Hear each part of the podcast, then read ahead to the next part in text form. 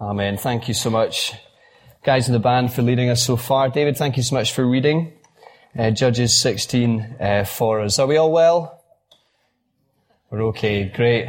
Samson, what a guy. One thing you can say is his life was not boring. And so we excitedly turn to Judges 16 this evening. So why don't you have that, that passage open in front of you? And let's pray and let's ask for God's help as we come to His Word this evening.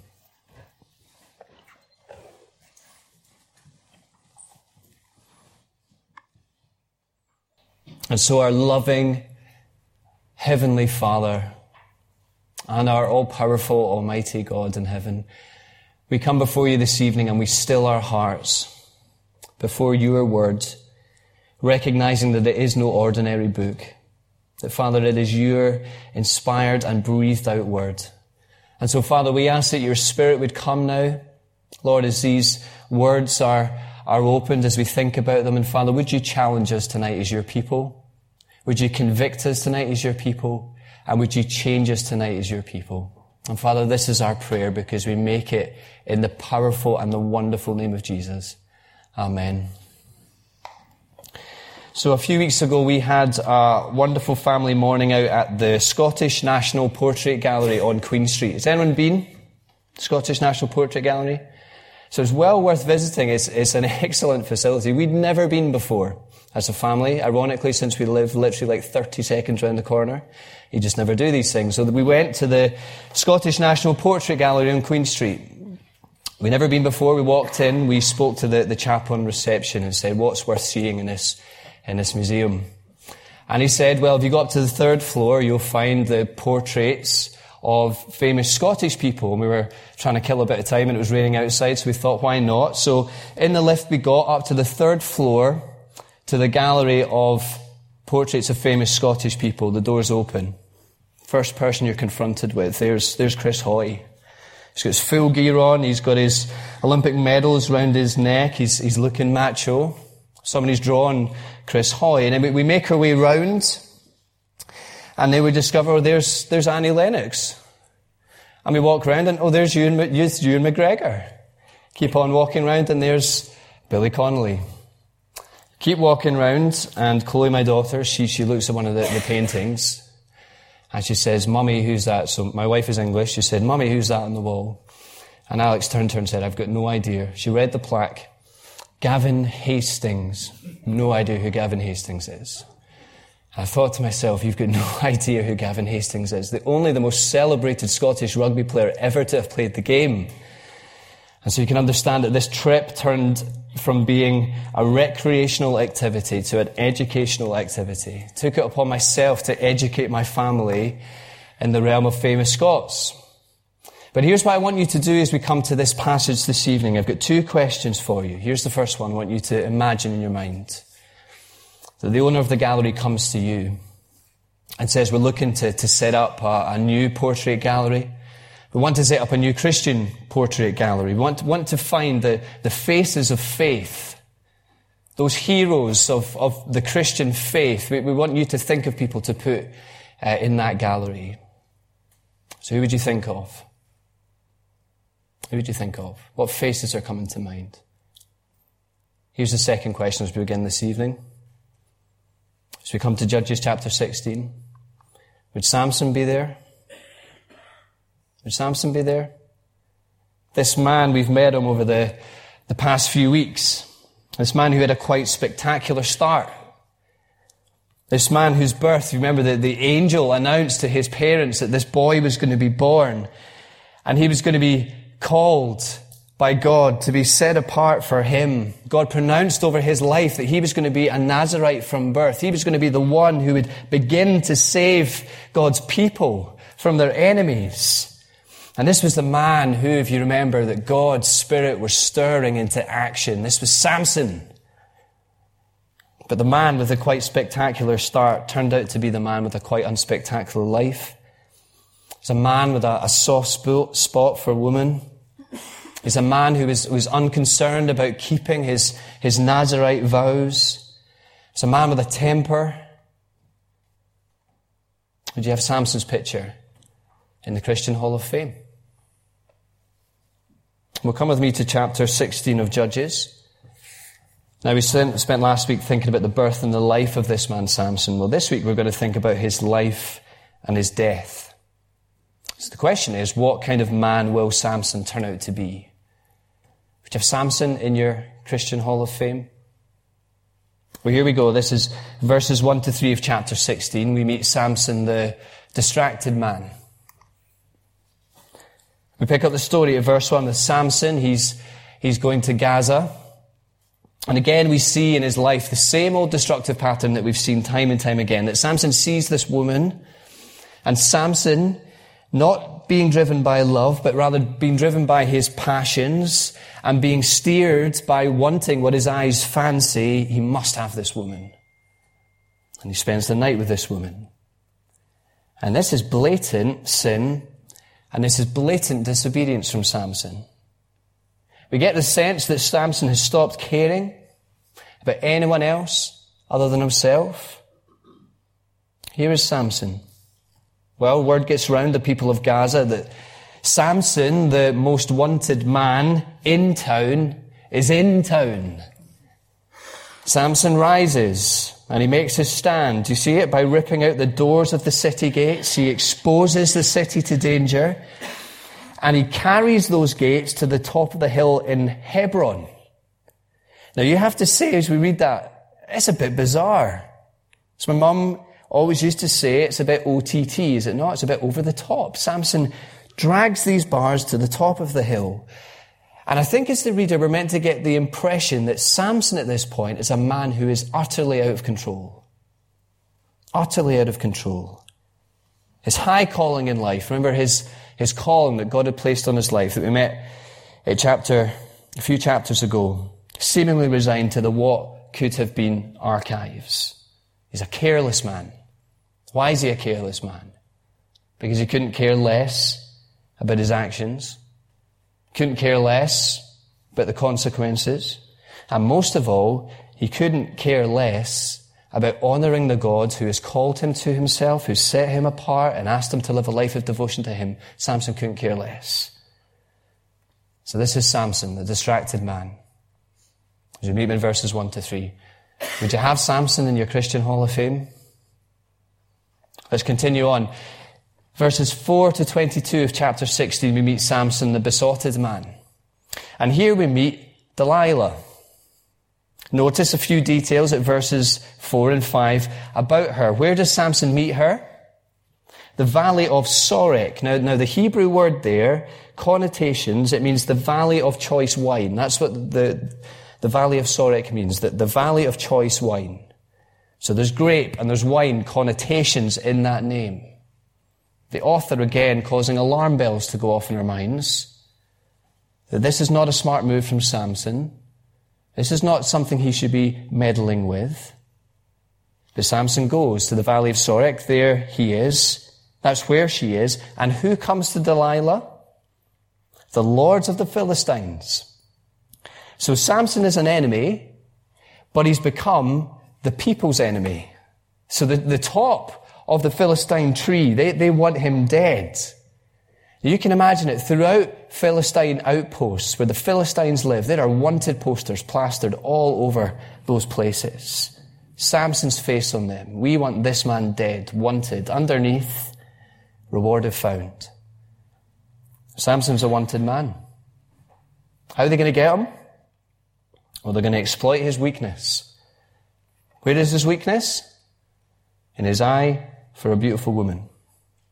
Delilah's up for the job. Each of them, do you notice, will give her 1,100 pieces of silver. So clearly there's some serious money to be made for Delilah here. This would likely set her up for life. Not only that, but if you imagine in her mind, she will go down in folklore. She will go down in history as the one who was able to take down the macho man. She'll be a Philistine legend. She won't have to pay for a drink again in her life. And all that she needs to do is get Samson to talk. Interesting to note why the Philistines want to take him down, notice in the passage. Because they want to humble him. And you must say, as the reader, from what we've seen of Samson so far, that we'd be forgiven for kind of wishing that on Samson ourselves. So Delilah sets about getting him to talk. And you have to say, you might have noticed it as we read it through, that she's not exactly subtle about her intentions. Again, she's playing off against Samson's love of a challenge. Three times, you notice it, she attempts to break him. Samson, what's your secret? Samson responds three times. Verse 7. What does he tell her? Bowstrings. What happens next? The Philistines are upon you, Samson. Is it bowstrings? It's not bowstrings. Samson wins. Samson, what's your secret? Verse 11, here's round two. New ropes. The Philistines are upon you, Samson. Is it new ropes? It's not new ropes. Samson wins again. She goes for it the third time. Do you see it? Do you see the tension building? Verse 13, weave my hair together. Do you notice Samson's allowing her to get a little bit closer to the truth? Weave my hair together. Philistines are upon you, Samson. Is it weaving hair? No, it's not weaving hair. Round three, Samson wins again. But here's the question that I'm asking as a reader. I'm reading this account, and the question I'm asking in my mind is not why, why, why Delilah, because I know why, why, why Delilah, because Delilah is all about the money, money, money. The question is not why, why, why Delilah. The question surely is why, why, why Samson? Why has he not clicked by now what she's up to? Fair enough, after round one, you might give her the benefit of the doubt that she made a massive misjudgment of error. She made a huge mistake and she's picked a fight with the wrong guy. But after round three, Samson, call me cynical, but I'm beginning to think she's just not that into you. As Tom Jones sang all those years ago, and you knew he was coming, didn't you?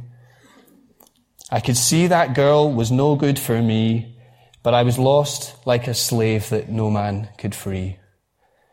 Profound, Mr. Jones. So will Samson read the signs? Will he read the signs? Will he wake up and smell the coffee?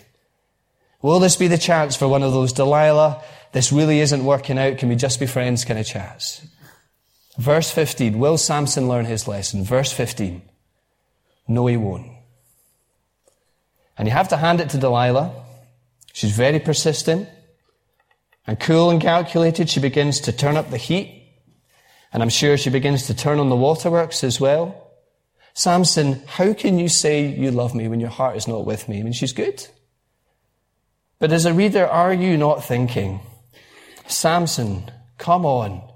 Why not turn and put it back on her? How can you say that you love me when every time I tell you a secret, I wake up and there's a Philistine on me? But Samson doesn't say that. And I think here is what we're supposed to sense as the readers. That Samson is a besotted man. Not so much in love with Delilah, as he is in love with himself. And Samson has convinced himself that he is almost bulletproof. Now, verse 16, Delilah presses him hard. I love how the author conveys that to us. If you've got an ESV there, it says, until his soul was vexed to death. Now that is some serious nagging. Tragically, we read verse 17 that he told her. What did he tell her? He told her all that was in his heart. My hair is shaved, my Nazarite vow will be broken, my strength will leave me, and I'll become like any other man. That's what he tells her. And interesting to reflect on what Samson reveals there. Was it his hair that gave him his strength? It wasn't his hair that gave him the strength. It was the Lord that gave him the strength. So easy to miss that little detail in it, isn't it, in the narrative? But with the cutting of his hair goes the keeping of the third of those Nazarite vows. No wine, touch no unclean thing, no razor on your head. Now Samson has broken numbers one and two last week, and here he is breaking number three this week.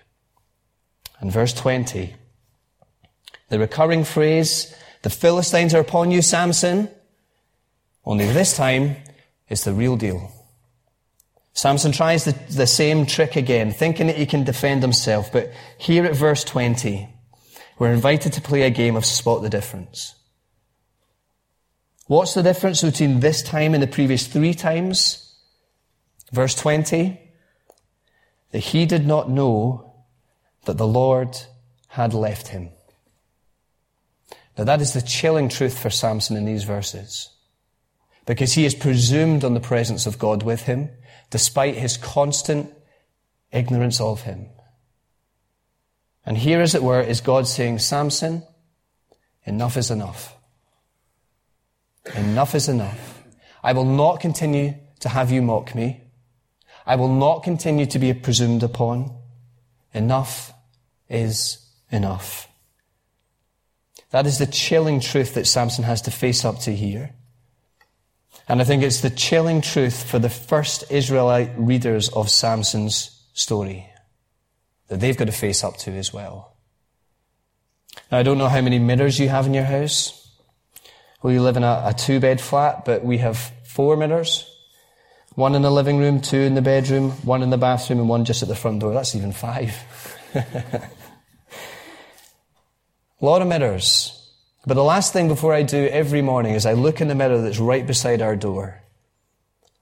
And I look in that mirror and I make the change that I need to make.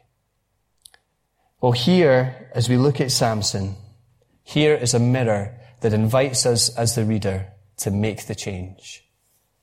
They're me- they are meant to that as the first readers to look at Samson, to look at his story, and see themselves, and heed the warning, and make the change. To not presume on God's presence with them. To not presume on God's kindness to not presume on the grace of God, to not presume on his forgiveness. And Samson's story still speaks today. Let me ask you, ask us this evening, are, are some of us here and we're presuming on God's grace? Are we presuming on his kindness? Are we giving him lip service? Are we giving him token religious gestures? But privately, if you were to dig around, our lives actually tell a very different story as to what's really going on in our hearts. Samson's story, Samson's downfall invites us to look at him, see the mirror, and ask ourselves, and heed the warning, not to push God to the point where he has to say enough is enough. God will not be mocked. God will humble if he needs to. Samson, enough is enough. Justin Taylor, a Christian blogger, writes this The church should be a safe place for sinners without being a safe place for sin. Back in the narrative, verse 21, Samson is captured. His eyes are gouged out. He's bound and he's thrown into a Philistine prison and he's put to task to grind the mill. And what we're supposed to see as, as the readers is that this hero has well and truly hit zero. So would you put Samson's picture in the Christian Hall of Fame? Well, in verses 23 to 27 of chapter 16, we meet Samson, the humbled man. The Philistines, they gather together and they celebrate the capture of this man. Now notice why they celebrate in the text. Because they've captured Samson. Yes, they celebrate because they've captured Samson, but there's another reason that the author gives us. The Philistines see the capturing of Samson as testament to the mighty power of their god Dagon. This Philistine god. Look how the author conveys it to us. Verse 23. Our God has given Verse 24, they praised their God. Why? Because our God has given. We're under no illusions as the reader that this is how they view this victory. They reckon that Dagon has triumphed over Israel's God, Yahweh. And the feast goes on into the night. Spirits are merry. Understandably, some people think, let's get our spoil out and let's get them to dance. Do you see it? We're specifically told that they asked Samson out to dance and sing. We're specifically told twice that Samson entertained them. What are they doing? They're mocking him. They're taunting him. Who's at this party? Verse 27, the lords of the Philistines, 3,000 men and women in and around the vicinity. This is a big party. A big party. And Samson is the headline act. So picture Samson. There he is, with his eyes gouged out, paraded in front of all these people, asked to entertain them. Samson has well and truly been humbled. And the question we have to ask as readers is, is this how it's going to end for God's servant? Will the Lord allow his name and his glory to be made mud by the followers of this pagan God? No chance. And we read verses 28 to 31 of chapter 16 of Samson, the vindicated man. Now, Samson has been well and truly humbled by the Philistines, but I think we need to see more importantly that he's also been humbled by the Lord. And so what will Samson do? Will Samson go out on a whim? No. This humbled man, he finally comes to his senses. Sometimes a wonderful truth about the Christian life, isn't it? Sometimes we come to our senses when the Lord humbles us. This humbled man, he comes to his senses. Whereas before he presumed on the Lord, now here he is, from the depths of his sin, in the lowest moment of his life, aware of his failure, calling out to the Lord, praying to God. Verse 28. Samson calls to the Lord. Samson calls to the Lord. And so the question we've got to ask is, is the Lord going to hear him? Will the Lord hear him? This man, will the Lord listen to this man? This womanizer of a man? This rebel of a man? This man who has tested and tested and tested his patience time and time and time again. This man who even at the end of his life, notice in the text, he still has revenge in his mind. Why would this man have any right to God's ear? Why should this man be listened to by the Almighty and Holy God? But for the fact that God is gracious and faithful and full of steadfast love. The Lord hears the call of his servant. The Lord hears the call of one of his people. Now, if the lesson of Samson's downfall is not to presume on the grace of God, then surely the lesson of verse 28 is that this is who our God is. Holy, gracious, full of steadfast love. Do not pass up the grace of God that God's hand may justifiably cast down his people when they turn from their ways. And they call out to him in repentance to save them. He is open to hear their cries and he is ready to act and save. And that's why we open tonight with the song Mighty to Save. That's exactly what happens here. And you notice in the text that Samson, who is the entertainer for the evening, he quite literally brings the house down. God has vindicated his servant. And notice that little phrase that the author gives us at the end of verse 30. That those that he killed in his death were more than those that he killed in his life. In other words, Samson's greatest victory over the enemy came in the shape of his death. And sitting where we are in salvation history, that truth rightly points us forward to another judge who God would raise up, another Savior who God would raise up to save his people, another Savior who would be betrayed by one close to him, another Savior who would be betrayed, betrayed for pieces of silver, another Savior who would be physically harmed, another Savior who would be mentally mocked, and ultimately another Savior whose greatest victory over the enemy would come in the shape of his death. Samson here rightly points us forward to the real Savior when he would come.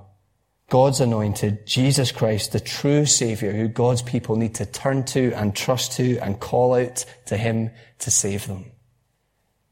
Amazing truth here is that Samson is a savior who needs saved. The wonderful truth about Jesus Christ is he is a savior who offers salvation to all those who would come to him. This is our savior, Jesus Christ. But back to our question, we still haven't answered our question. Would you have Samson's picture in the Christian Hall of Fame? Well, the striking thing is, and I clicked the slide too early there, the striking thing is that the question has already been answered for us. And certainly when it comes to the Old Testament heroes, someone has already put together a hall of fame for us. So listen, as we work towards a close this evening, why don't you turn to Hebrews chapter 11? This great chapter of the Hall of Fame of faith. The writer to the Hebrews, just as you turn there, writing to his generation of Christians, seeking to inspire them to keep on going with Jesus. No matter how hard it gets in life, no matter what persecutions come your way, keep going in your faith so that you too will obtain the, the object of your faith, namely that you may inherit eternal life and enter God's glorious presence made available to us. As we heard this morning, the narrow door made available to us through the person of Jesus Christ. Do not forsake him. Chapter 11. Having already laid out many of the standout Old Testament performers, if you like, the faces of faith, Abraham, Isaac, Jacob, Joseph, Rahab, Moses. Well, we come to verse 32. Let me just read a few verses for you and track along with me if you're able. Verse 32, Hebrews 11. And what more shall I say? I do not have time to tell about Gideon, Barak, Samson, and Jephthah, about David and Samuel and the prophets who through faith conquered kingdoms, administered justice and gained what was promised, who shut the mouths of lions, quenched the fury of the flames and escaped the edge of the sword, whose weakness was turned to strength, and who became powerful in battle and routed foreign armies. Women received back their dead, raised to life again. There were others who were tortured, refusing to be released so that they might gain an even better resurrection. Some faced jeers and flogging and even chains and imprisonment. They were put to death by stoning. They were sawed in two. They were killed by the sword. They went about in sheepskins and goatskins, destitute, persecuted, and mistreated. The world was not worthy of them. They wandered in deserts and mountains, living in caves and in holes and in the ground. These were commended for their faith. Yet none of them received what had been promised, since God had planned something better for us, so that together with us would they be made perfect. So the truth is that Samson is in the Christian Hall of Fame. Verse 39, Samson is among those commended for his faith. And so we have to ask, given what we've seen of this man over the last few weeks, why is Samson in there? Well, Samson may not be a model of faithfulness, but he is to some extent a wonderful model of faith that God used him, despite his faults, despite his sin, despite his failures, to deliver his people from their enemies. Now, I find the fact that Samson is in here massively encouraging. Massively encouraging. That the Bible, I love it, presents us with these heroes of the faith. And what are they full of? Warts and all. God used them not because they were good, but because he is good and is one who knows his own weakness and is one who knows his own sinful heart and is one who knows his own unspectacular life and is one who knows that he is a pilgrim on a journey home. The fact that Samson is in here gives me great hope. Verse 34, whose weakness was turned to strength. I think that's exactly what we see in Samson. For the majority of his life, what has he been doing? He's been running his own race, according to his own rules, as a rebel. But now, in his darkest moments, in his weakness, he humbles himself and in faith, trusting not in who he is, but rather realizing he is nothing and trusting in who God is, he calls out to the Lord to save him. Trusting himself in the Lord, throwing himself in the promises of God. What a great model of faith. Is that not the truth? That it's not about the greatness of our faith? It's about the greatness of the one in who our faith is in. It's about knowing who our God is, knowing what He has said, trusting in His promises and living in the light of them, leaning the whole weight of our life upon those promises, trusting in every single word that proceeds from the mouth of God. Now imagine that the readers of the letter to the Hebrews, see, as they read Samson's name there, I bet you they were surprised. But I bet you as well that they were greatly encouraged. And I think as we read of Samson here, I think we should be greatly encouraged as well. That God, in His almighty wisdom, and God, in His incredible grace, uses flawed people of faith for His purposes. And as God's people, we are being invited this evening to adopt that position of Samson as we see him at the end of his life here and humble ourselves and throw ourselves in dependence upon our Lord. I was at a Edinburgh pastor's lunch during the week, and uh, we try and meet up uh, three times, four times a year.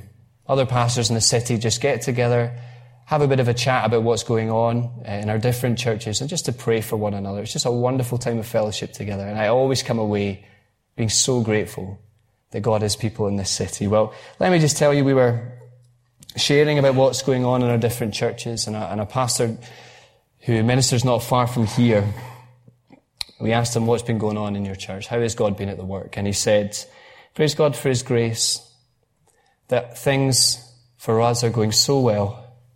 We're expanding our building because it's full. Opportunities are opening up for us to share Jesus in our community. We're starting our own church planting training academy. Things are going great. But what amazes me most, day after day, is that despite my failures and despite my huge ineptitude, God still chooses to work through me.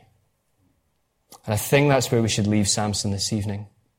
Not trusting in our own greatness, because there's not an awful lot, but trusting and working and living in light of the greatness of God. So would you have Samson in the Christian Hall of Fame? Praise God that his ways are higher than our ways. Praise God for his amazing patience. And praise God that in his grace, and because of his grace, his grace is so much bigger than our sin. He is a wonderful God, and the story of Samson causes us to look at him and marvel at him this evening. So, Spirit, come. Put strength in every stride. Give grace for every hurdle that we may run with faith to win the prize of a servant good and faithful. As saints of old still line the way, retelling triumphs of his grace, we hear their calls and hunger for the day when with Christ we will stand in glory. Amen. Why don't we just before we close and pray and then sing our final song. Why don't we just take a moment and let's just reflect in the quietness of our own hearts on what God has been speaking to us about this evening.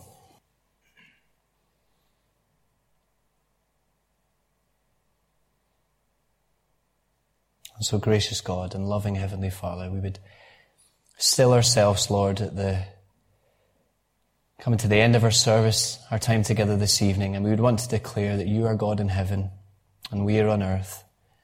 And Father, we really do praise you for your incredible grace and the patience that you show us as your people day after day after day. And so, Lord, I ask that your Spirit would be at work in our lives and in our hearts this week. Father, that He would be working to draw our minds off of ourselves and to fix our minds on your precious Son, Jesus Christ. Prone to wander, Lord, I feel it. Prone to leave the one I love Here's my heart. Take it and seal it, and seal it for your courts above. Amen.